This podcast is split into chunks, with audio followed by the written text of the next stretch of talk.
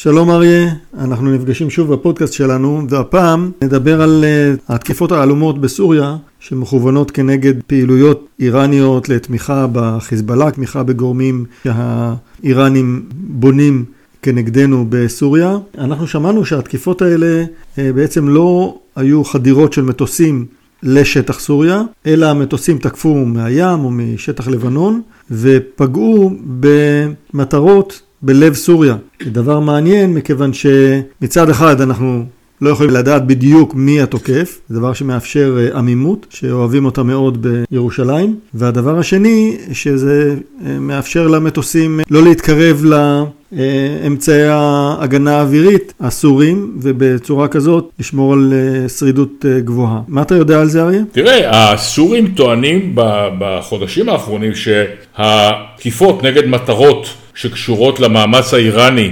להחדיר ללבנון דרך סוריה מערכות נשק, אה, מבוצעות ממה שנקרא stand-off, ממרחק.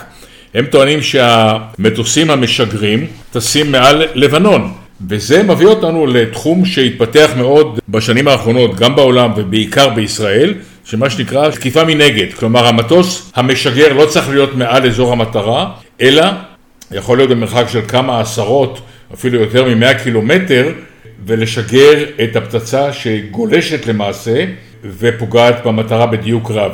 בהקשר הזה צריך להזכיר משפחה של אה, פצצות גולשות כאלה של רפאל שנקראת SPICE, יש שני דגמים נקרא SPICE 1000 ו SPICE 2000 שפה לקחו למעשה פצצות ברזל טיפשות במשקל של 1,000 ו-2,000 פאונד והצמידו להם קיט הכוונה. מערכת הפצצה היותר מתוחכמת נקראת SPICE 250, שפה כבר בנו פצצה גולשת שהיא עם אה, יכולת עצמאית, לא צריך לחבר אליה קיט הכוונה, אפשר להטעין אותה במאה מטרות פוטנציאליות ולשגר אותה לכיוון המטרה אה, כאשר אה, היא מנווטת באמצעות GPS ו-INS, ניווט באמצעות לוויינים.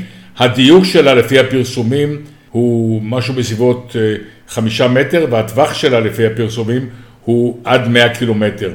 הפצצות האלה, אה, אם באמת הסורים אה, צודקים בטענות שלהם שזה מבוצע מעל לבנון, בהחלט ייתכן שהמערכות האלה משמשות את חיל האוויר לפגיעה במטרות, כי הם טסים מעל שטח שרחוק ממערכות ההגנה הסוריות, ופוגעים בדיוק רב במטרות. פצצות הגולשות האלה, פצצות החכמות האלה, מאפשרות uh, פגיעה מאוד מדויקת. לקח הרבה שנים לפתח את היכולת הזאת. התקיפה מנגד פותחה לצד ההתקדמות בחימושים החכמים, חימושים שניתן לנהג אותם מרחוק.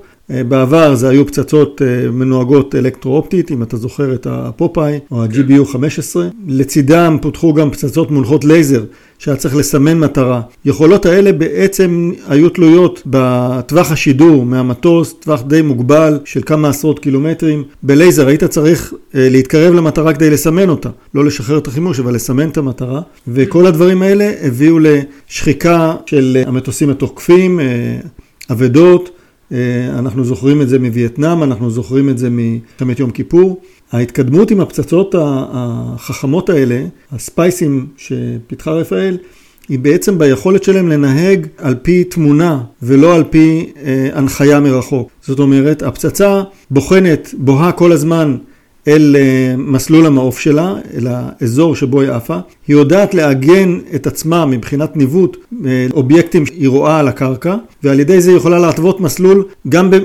כשאין לה קשר GPS או אמצעי ניווט אחרים. הפצצה יודעת לנהג את עצמה לאורך כל המסלול. כשהיא מתקרבת למטרה, היא יודעת לזהות את המטרה בבירור גם אם המטרה הזאת מוסתרת. גם אם יסתירו את המטרה באמצעות הסוואה, עשן, הפצצה יודעת לאן להגיע מכיוון שהיא יודעת איפה היא נמצאת במרחב. ולכן הספייסים האלה הם אה, חימושים מיוחדים מאוד שכיום יש רק בישראל והם משווקים למספר מדינות בעולם. אה, הספייס 250 שציינת, אה, שם עולים רמה ומאפשרים לפצצה לגלות את המטרה בעצמה. יש לה יכולת אוטומטיק טארגט רקוגנישן, זאת אומרת זיהוי מטרה אוטומטי. היא מכירה דפוסי מטרות, למשל משגר טילים, טנק, רכב תקשורת, אה, נגמש פיקוד, אז היא יודעת לזהות סוגים כאלה של מטרות, היא תאתר אותם במרחב שלם, וברגע שהיא תאתר אותם היא יודעת גם לנעול עליהם ו- ולתקוף אותם. אה, היכולות האלה הן מעוגנות בבינה מלאכותית ברמה גבוהה מאוד, ובנושא הבינה המלאכותית אנחנו נדבר על זה בפוסט, בפודקאסט קרוב שאנחנו כבר מכינים אותו עכשיו. אה, אז כל הכבוד לתוקפים העלומים שמצליחים להשמיד את המטרות בסוריה. הם עושים את זה עם הרבה וירטואוזיות ויכולת תקיפה מתקדמת, ונקווה שהם ימשיכו להשיג את המטרות האלה בהמשך. תיארת את זה בצורה מדויקת, מדובר במערכות נשק מאוד מתקדמות, וכנראה שמערכות הנשק הישראליות עושות את העבודה שלהם נגד הכוונות האיראניות להשתמש בסוריה כדי לחמש את החיזבאללה במערכות נשק מתקדמות, ואנחנו נדבר על הנושא הזה גם באחד הפודקאסטים הבאים. להתראות, תמיר, תודה רבה. להתראות, אריה.